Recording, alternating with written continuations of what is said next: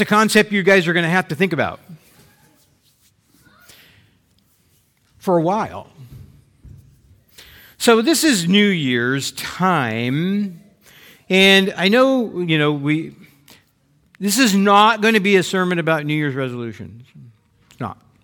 But just naturally as human beings, we come to this point and we think, I get a new chance to start over. How many of you think like that? No? Okay, well, you won't take advantage of it. It seems like, though, that there's something new, right? So how about, if you're going to think about something, we all want one thing. Change, right? How many of you would like to change something about yourself or your life? Okay. Well, if you don't raise your hand, I'm going to tell you you're going to need to. All right? And how many of you would like to change for the worse? No, nobody wants to change for the worse. We all want to change for the better, right? We want, and guess what? God wants you to change too.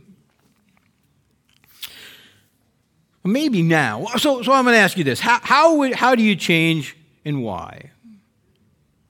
How do we change ourselves? How do we change the things in our life? And why? We all want to be something different. We all want something to be better in our life. We want, and as Christians, we want parts of our Christianity or Christian walk to be better or change and be different or get rid of something we're doing or do something that we're not doing that we should be doing. And we look at that and we say, okay, God, I know I'm a work in progress. And you're always going to be. Now, I'm going to take some things for granted, like you've already accepted Jesus as your Savior, which we're going to talk about here in a second. But once you've done that, then you're just looking to be transformed by God, and there's always something that God needs to work on in your life. And so the question is going to be, how does it work out? How am I actually going to see God work in my life to change me so that I can get rid of the things that I don't want in there and He doesn't want in there, and I can be doing the things that He does want in there? It's a process. It's a process of God transforming you. We've talked about it a lot of times. So how about first thing is we take a spiritual inventory. I'm not going to ask you to do this out loud, obviously.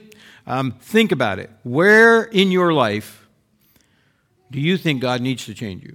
What thing? Maybe you have a besetting sin. Maybe there's some things, some characteristics in you that you say, man, I've just been like this. I'm super tired of doing it. I'm super tired of being this way and thinking this way. I would really, God, can you just take this away from me? Right? We all have that. We all have that. And what's it going to take? You have to have changed your thoughts and your emotions somewhat in order to change your behaviors. Simply put, you need to think differently. That is the beginning of the change process.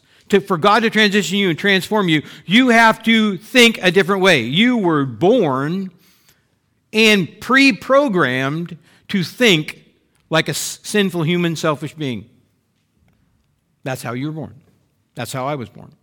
We're all born with this God think or this man thinking when we really need is God thinking. And so we have to have our thinking somehow changed in order to activate the change process in our life. We have to see things differently.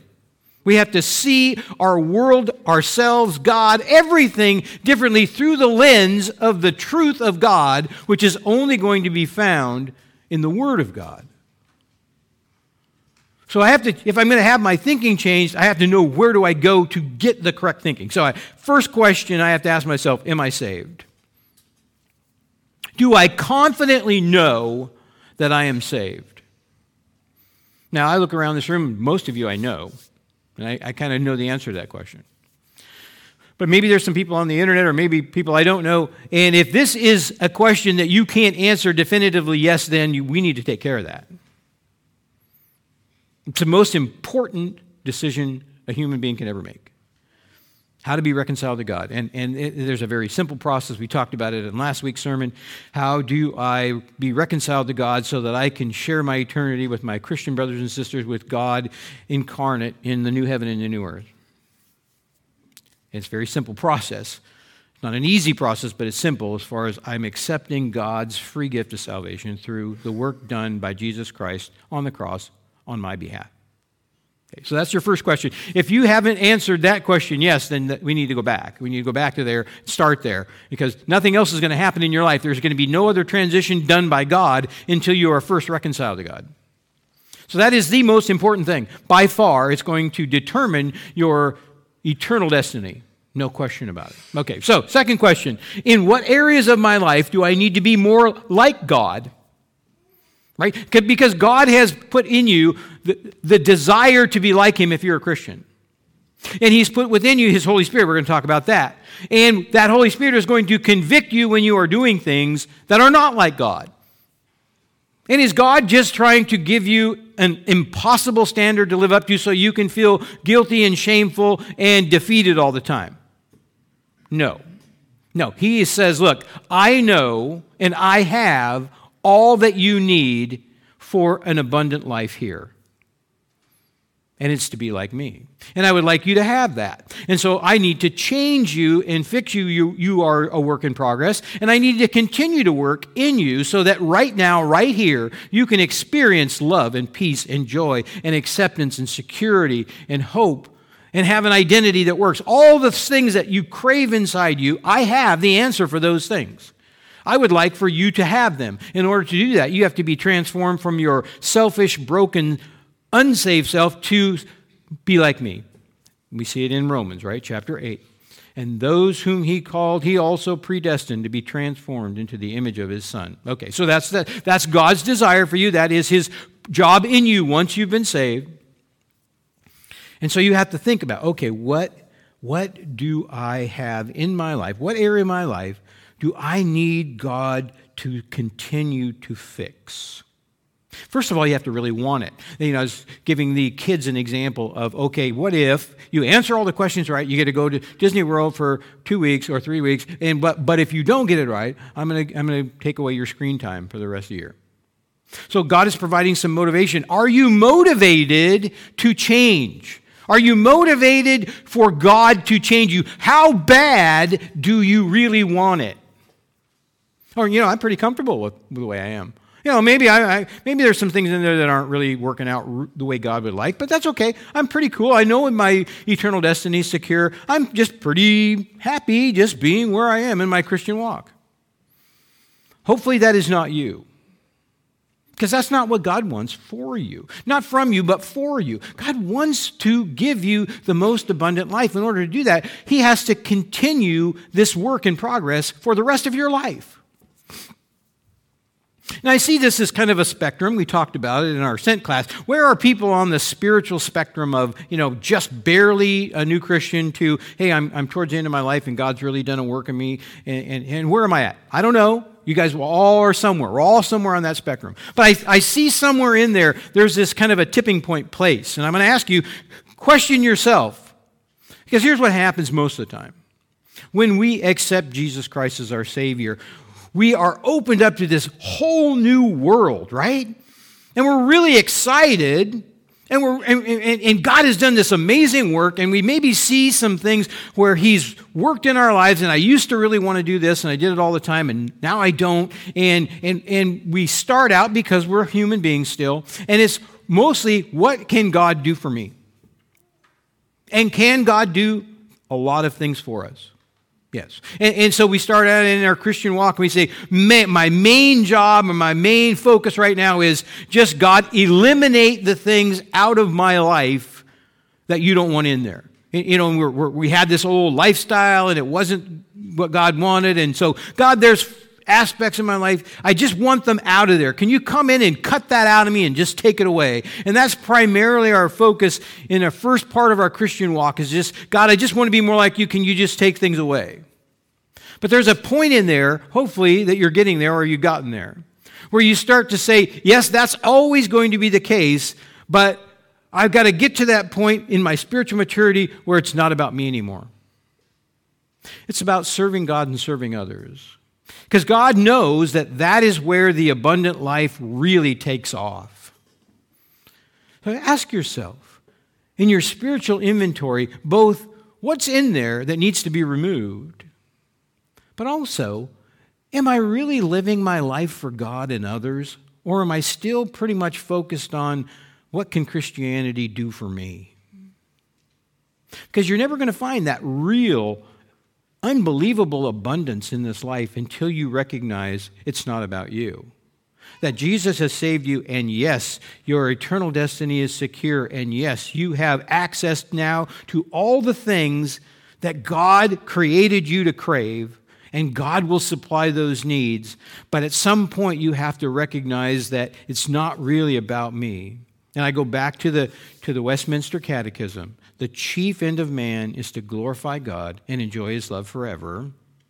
But then we go on to see in Scripture that in order to glorify God, we have to be thinking about others and how can I use what God has given me to help others love and know God themselves and serve them sacrificially. It doesn't make sense. I'll grant you that. It does not make any sense that somehow I am going to be more happy when I stop thinking about myself and serve God and others. It doesn't make sense intrinsically. It's like, well, then who's going to take care of me? That's why Christianity is the upside-down kingdom. It doesn't make any sense from a human standpoint. And so ask yourself, have I reached that tipping point where it's no longer all about me and what can God do for me and how do I need to be fixed, but how can I serve and love others? And I see that in this group. I have seen spiritual growth in that area, in this group of people over this last year, where people seem to be more involved with one another, more available, more willing to step up and help one another grow and do things and serve one another. I saw it at the picnic. I saw it at the memorial service that we did. I see it among you. Ask yourself, am I there yet? Is God got me to the place in my spiritual walk where I am starting to see others instead of just always looking at myself? God can help you get there. But first, you have to want it. And second, you have to recognize that it's a need that you have. And so I would suggest that we all use this beginning of 2024 to take a really in-depth spiritual inventory and figure out where, God, do I need to surrender parts of my life to you on a greater level, and where, God, can I find a way to love and serve you by serving others? If you really are interested in the abundant Christian life, that is the path that leads to it.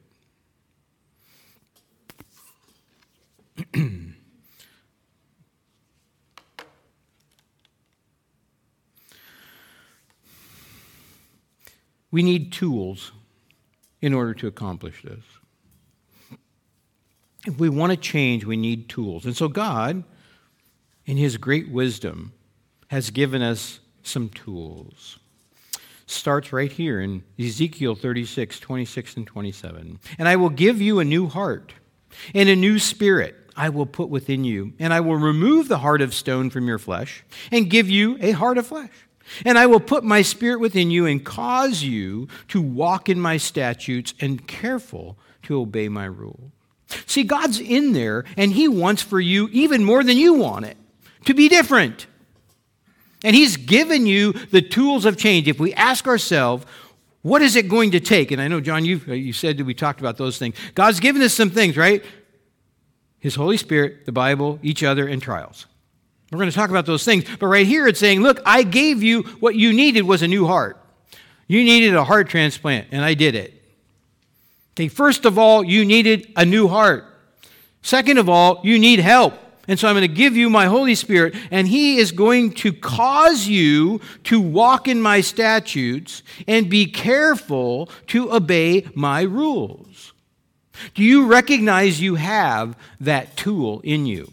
That God says, look, I know you need to be changed. I am not sitting on the sidelines just telling you need to be different and waiting to see if you're going to respond. No, I put my Holy Spirit within you. I took out the heart of stone that wouldn't allow you to be changed by me. And I put in a new heart that I can now change, that now is the center of your will and emotions. And I am going to work within you in my Holy Spirit so that you will want to and be able to follow the statutes that I give you.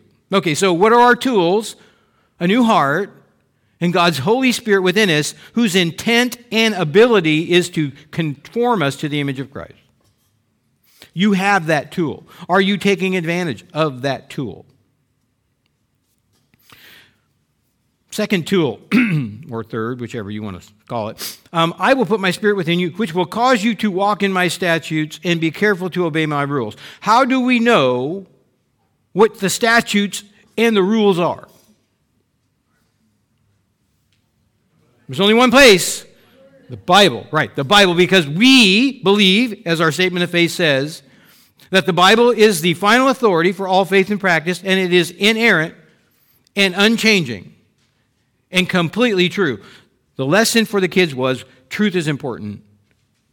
And why is it important? Because it has consequences, truth and consequences. In God's world, knowing God's truth is how you grow. Okay, so we're going to get there in a minute. God's word, right? I'm going to put a new heart of flesh within you. So I had my heart changed. I had a heart transplant. I have the Holy Spirit. I have the word of God.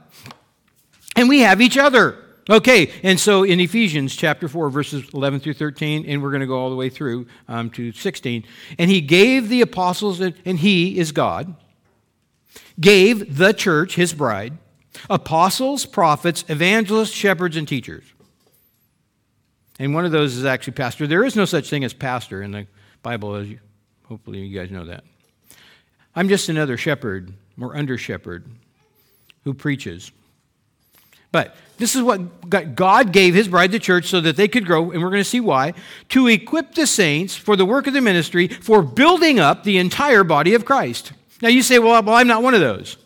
Well, then we can go back to Corinthians and say, hey, we're all a body, and you are some part of the body, and you all belong to one another, and you all have a gift, and I've given it to you to grow the entire body. So, yes, he gave some to be apostles and prophets and evangelists and shepherds and teachers, but he also gave all of you gifts, and you are a body part that is important and crucial for the functioning of the entire body together. And so ask yourself, what part of the body am I, and am I functioning the way God wanted me to do? Because if you aren't, you're robbing us. So he gave us a new heart. He gave us his Holy Spirit. He gives us one another with certain jobs to do to equip the saints for the building up of the body of Christ until we all attain to the unity of the faith, come together and recognize what is God's actual message in the Word of God, the Spirit of his truth, and we become unified around that in the faith and become full up with the knowledge of the Son of God and become mature to manhood to the measure and the stature of the fullness of Christ. Be filled up with Christ both in knowledge and in doing. Be transformed to the image of his Son. That's what he said. And then in 14, 15, and 16 it says, so that. What's the purpose? Why are we being all unified together? Why are we using our gifts to grow the entire body of Christ into maturity so that we may no longer be children, spiritual babies, tossed to and fro by the waves, carried about by every wind of doctrine, by human cunning, by craftiness, and deceitful schemes. Do you think that is not happening? It happened all over. That people are perverting the Word of God, the truth of God, for their own schemes, for their own means, drawing away the children of God. And God says, so that will not happen to you. I want you to grow into maturity so that you will not be led astray. Rather, speaking the truth in love, we are to grow up in every way into him who is the head, into Christ. And so we're going to grow in Christ together with all of the tools that God is giving us, so that from whom the whole body, joined and held together from every joint which is equipped, when each part is working properly, makes the body grow so that it builds itself up in love. That's what we're doing. You guys came here. You didn't even maybe know why. You came here so you could be equipped to grow up in love so that we could build the kingdom of God here on earth and grow spiritually. Oh boy, are we going to run late? Yeah, okay, so we have each other. We have this, pastors and teachers. Why are we doing what we're doing right now? Why do we have sermons? Yeah, okay. I mean, because this is just a model of church. that's very popular, that I inherited when I came here, that the guys before me inherited. You come to church, you have some announcements, you sing a few songs, you have a sermon, you fellowship together, and you go home. But there's an important part of this, right? And you guys recognize this is going to be a little bit different for me. This is kind of an introduction. You're going to get more of an idea of what it is we're trying to accomplish this morning. But with the very few exceptions, you guys know I preach expositorily from Scripture. Okay, we're going to do something different here at the beginning of the year. Like we did last year, we went through all 7 points of our statement of faith. This year, we're going to do something kind of similar for a reason, which I'm going to tell you when we get to that point. So, all of these things are important, but why are we doing what we're doing right now? Right? Because one of my jobs, as the position that I have, is to help you and me see and understand and live the biblical worldview. That was the actual title of the sermon. How do we live the biblical worldview? Well, first of all, you have to know it, right? How can I live it if I don't know it? And so this biblical worldview means I am going to Scripture for God's truth about every single aspect of my life, and I'm going to let that permeate my existence so that it changes my thinking and my behavior. No apologies, I'm going to Romans 12:2. I can't be godly without having my thinking completely changed. I can't live the Christian worldview until I think the Christian worldview. How do I know that? It says so. Don't be conformed to this world. That's the goal. No longer be conformed to man thinking, man behavior, but be transformed by the renewal of your mind, by reprogramming how you think and see everything in your life so that you are thinking and seeing as if you are looking through God's eyes instead of your own eyes. Then, by testing, you can discern what the will of God is, His good, acceptable, and perfect will. I need my mind renewed. So do you. Part of what we're trying to do in the sermon time is take the truth of God's Word and have it fix the way you think. That's why we preach from the Bible, because I can't give you anything that will help the way you think that isn't from God. I can maybe make you feel better, entertain you, whatever, but that's not the point. That's not the point of why we're here. We're here to have our minds fixed by God through His Word. So we read and we hear Scripture. Down in Sunday school, adult Sunday school before church, Ken teaches, and he teaches from God's Word. And then we have Kids Jam, and we focus on God's Word. And then we have Contenders, and we focus on the biblical worldview in lots of different ways. And we have our gospel community groups, and they talk about God's truth so that we can be transformed by the renewing of our minds. Thinking. You can't be like God until you think like God, and you can't think like God because your mind is broken. In fact, it says, what does it say in Scripture? that the heart is desperately wicked and deceitful above all things. So you got a new heart. But that your mind is broken, and my ways are not your ways. My thoughts are not your thoughts. God says that. I know my thoughts aren't right, and so I need them to be fixed. And so how do I do that? By the transformation, by the renewal of my mind to take God's truth and substitute it for man's truth. That's where I want to go. As a broken, selfish human being, I want to think manly thoughts. That is the reaction that I have. And those lead to selfish, sinful man behaviors. Those are the things that God knows is killing me inside and is destroying my conscience and is causing me to not have peace and joy and satisfaction and purpose in my life and all the things that God wants me to have in this life after He saved me. He knows that it's my thinking that's killing me. And so He wants to redo it. So, a while back, once again, that is going to happen through the Word of God in your life.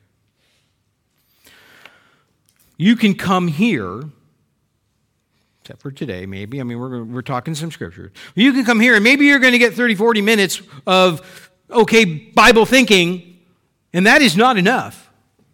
No matter what we do here on a Sunday morning, it is not enough. It is not what God has in mind for your life. If the only praying, if the only reading of God's Word is happening here, it's not nearly enough. If you truly want to be transformed by the truth of God's Word, you have to be in God's Word on a regular basis. Okay. If you want to be transformed, if you want to find the abundant life, if you want to have all those things that God just has sitting there waiting for you to experience and have, that He's already paid for with your name on it, one of them was salvation, but the rest of them is all the other things that your soul is craving. I've got those, and they're up there, and they have your name on them. If you want them, you have to have your mind fixed. In order to do that, you have to be in God's Word. All the time. But that's not enough. It's very easy. I've done it. To read Scripture, check a box, and say, I spent this much time in Scripture, and then and nothing or very little happened. How am I reading God's Word? I gave you some things not too long ago. Four questions to ask yourself when you're reading God's Word.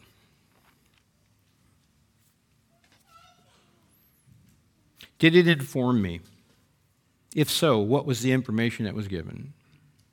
When I read something, there was something in there that God wanted me to know. What was it? What was this information that God wanted me to know? If I'm reading Scripture, am I just reading it to be done with it so I can just check a box? Am I just going through and say, I'm going to read through my Bible in a year, which is a great thing, by the way. I'm not trying to get down on you for that. But I'm saying if you just read it so that you can say, well, by the end of the year, I've read the whole Bible, then you're not getting out of it the life-changing quality that God put in it. And so you have to start reading Scripture to say, God, change my life with this. In order to do that, what is it telling me? There's something in there it wants me to know. There is a truth in there. And the things that I'm reading, God did not waste any words in the Bible. They're all in there for a purpose. What is it? What is it trying to tell me? What truth is God trying to reveal to me, to you? You have to read it as if it was written to you, as a love letter from God. What is He trying to tell me to move me into this abundancy He wants me to have right here in this life? Second, did it instruct me? Okay, I have the knowledge, I have the truth. Is it telling me what to do with it in my life? There's things in there that say, okay, here's a truth, here's a spiritual truth. God is love. Okay, what's that mean to me? Well, you put it into practice in your life. I'm instructing you how to use the knowledge. That's the difference between knowledge and wisdom. Knowledge is just facts, but then I have to have the wisdom to put it to work in my life. And so is this piece of Scripture that I just read, this passage that I read, is it telling me what I need to do to use the knowledge that it's giving me? Did it encourage me? Is God in there? He knows we need this bad. I mean, He knows we need encouragement. Okay, is it in there? Did it encourage me? When I read this, did it encourage me? How? And did it correct me? Whoa. We'll scoot by those. God puts some stuff in His Word that's convicting. It's very easy for us to just go on by because we don't like that feeling, because it is uncomfortable.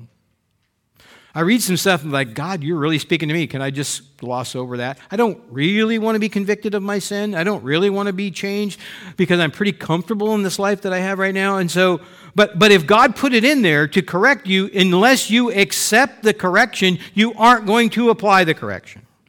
So as we read through, we're going to be reading through some things in this year. We're going to be asking ourselves these questions as we read. And as I preach, I'm going to be asking some of those questions.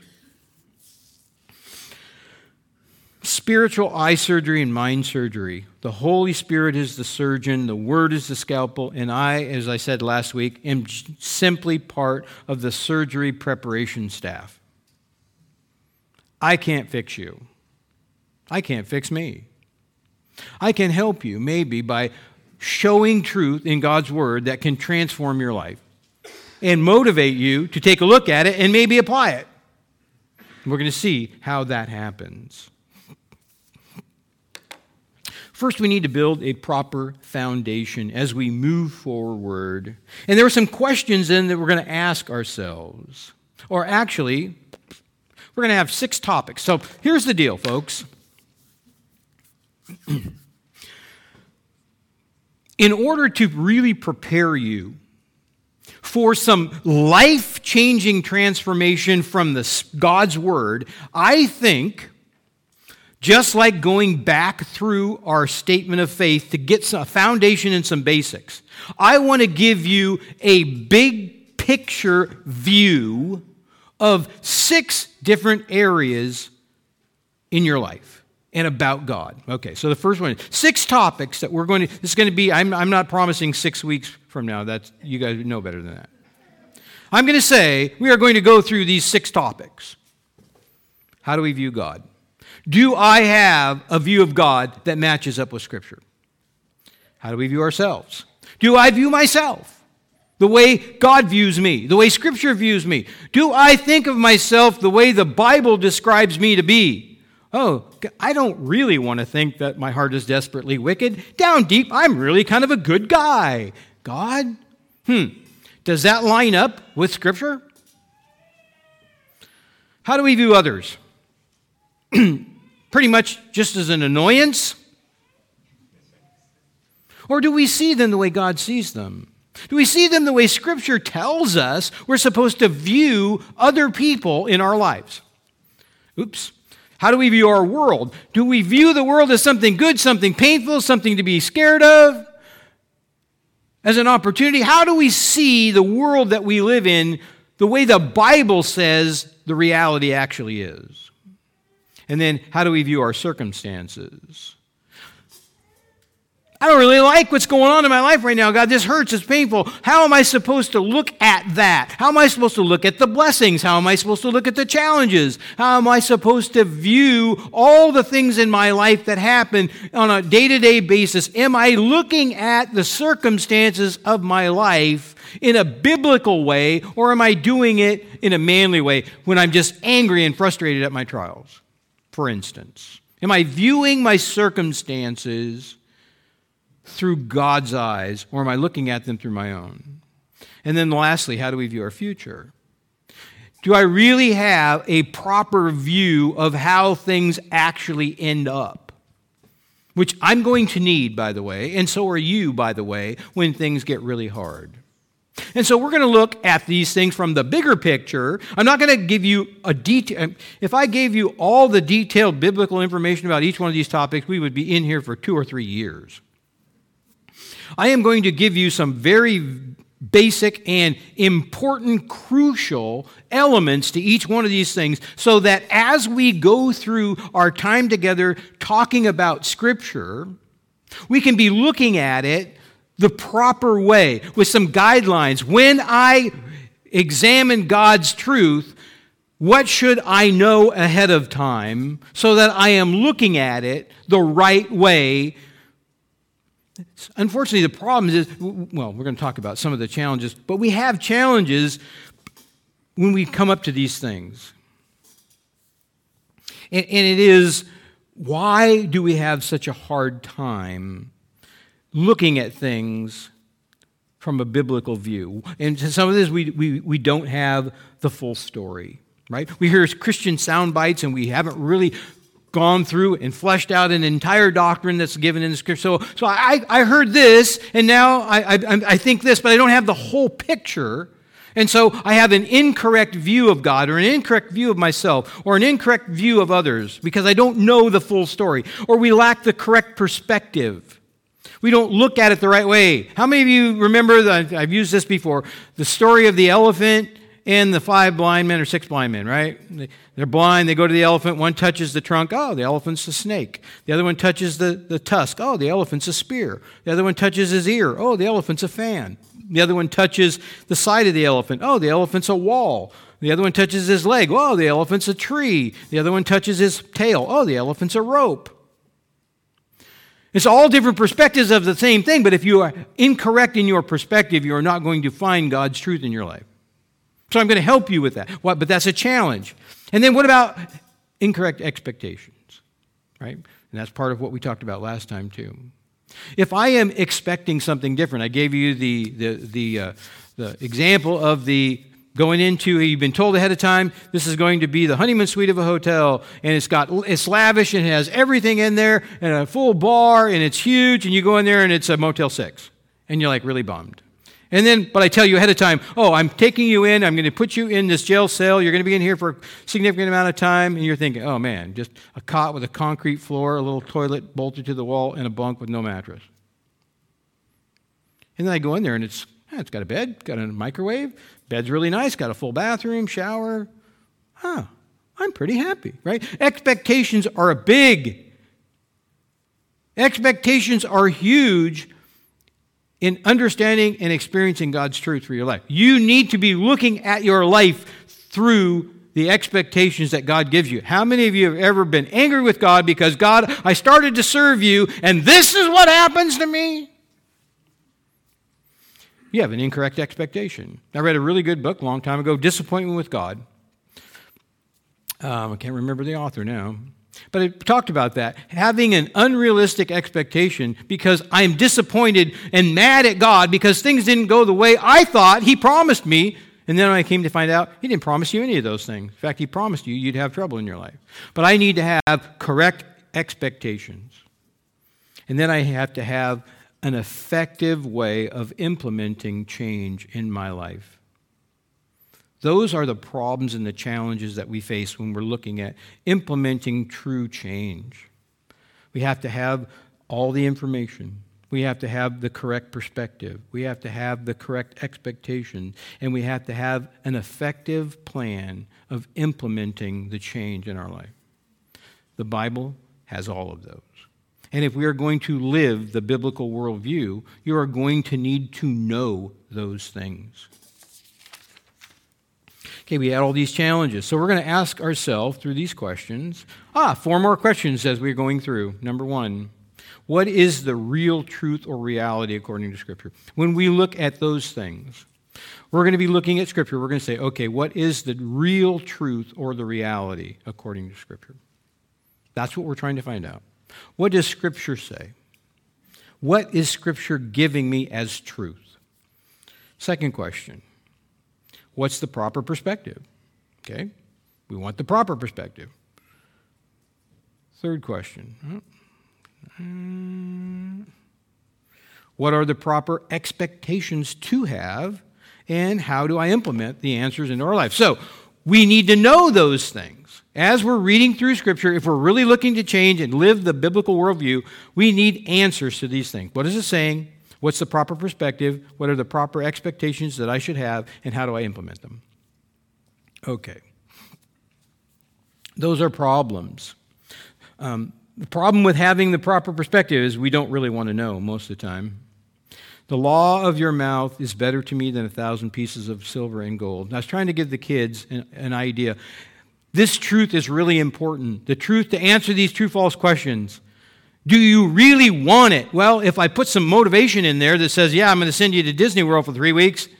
Yeah, I really do. How about you? Do you really want to know the truth of God? Are you really motivated?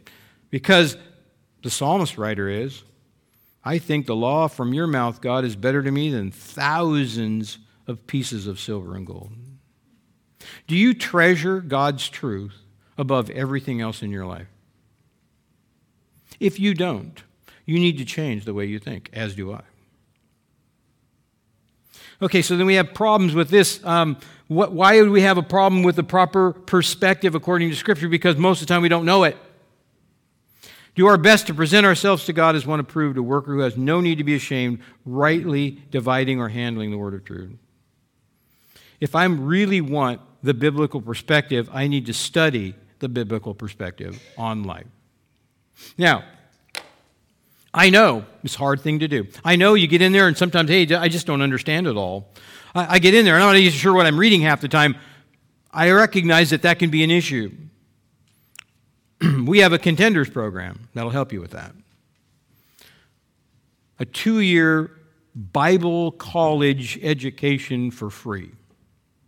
If you say, man, I just don't know all the truth. I'm having a hard time having the correct perspective because I'm only seeing part of it. I don't see the entire canon of Scripture. It's so easy, and I know I could bring up one topic after another of different things where people said, oh, well, the Bible says this, the Bible says that, and they have left out the entire canon of Scripture, and so they are only seeing one little part, and all of a sudden, well, I'm absolutely sure the elephant's a rope. Well, it sounds like it in that verse, but in the context of entire Bible, then I can put the full picture together, and I'm not going to be diverted by something when I have a little sound bite from Scripture that tells me something I want it to say to start with.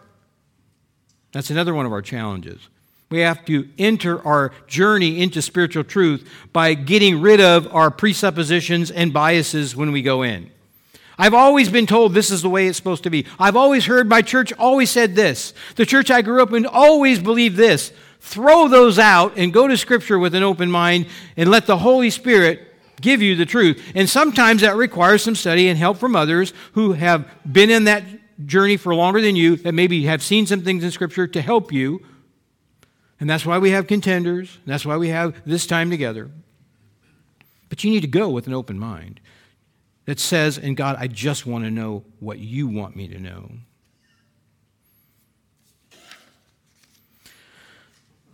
What are the proper expectations to hold, and why is that a problem? All Scripture is breathed out by God, and profitable for teaching, reproof, correction, and for training in righteousness. The Bible is breathed out by God. It's infallible. And it is there to teach us, to reprove us, to correct us, and train us. All those things we talked about. What's the information? Teaching. How am I being corrected? Correction. How is it training me? The training. And then so, why is that such a problem? Why is it a problem for us to have the correct expectations from God? Because we don't know it. And so all of those things are important. Effectively implementing. So, okay, we have this plan. We're going to the Scripture. We're going to get God's truth. We're going to apply it to our lives. We're going to try to have the correct perspective. We're going to try to see where God is instructing me to do something. We're going to try to have the right expectations. And now, how do I let it change my life? Well, some of our challenges to that are we have unconfessed and unrepented sin, and we are blocking God's Holy Spirit. Okay, I don't have it on here, but you know where I'm probably going to go next. Romans 12:1. Because I have not yet surrendered my life completely to God. We can go through all of the process of knowing God's truth, of having the right perspective, of having the correct expectations, but if we don't surrender our lives completely to God's Holy Spirit, we are in the way of being transformed. See, this is a conundrum for me. I say, God, I believe you overwhelmed me and came and got me and saved me. That your Holy Spirit came in me and opened my eyes and opened my heart to the message of the gospel, and you caused me and drew me to yourself, and you brought me into reconciliation with yourself. Why don't you just do the same thing about changing me? Just overwhelm me. And if that were true, then we'd all be way better. So there is something in there that allows me to resist. And God says, look, I've got both the intent and the power to fix you. You have been given the ability to resist. I am waiting for you to give it up to me before I'm going to do it. However, I will bring trials into your life to encourage you to do just that. But if you aren't surrendering all aspects of your life, you can know the truth, understand the truth, you can see it correctly and have the correct perspective, you can have the correct expectations, but it is not going to change you until you completely submit to God's Holy Spirit. So as you do a spiritual inventory of your life, find those places where you're holding back from God. Maybe it's a bad habit. Maybe it's some sort of besetting sin. Maybe it's some attitude adjustment you need. Maybe it's some aspect of your character that you know is not of God, and you're hiding it or you're keeping it back and you're not giving it to God. Now is the time to let go of it and take it to the foot of God's cross, where he died for that reason, so that you could be rid of those things that you harbor in your heart.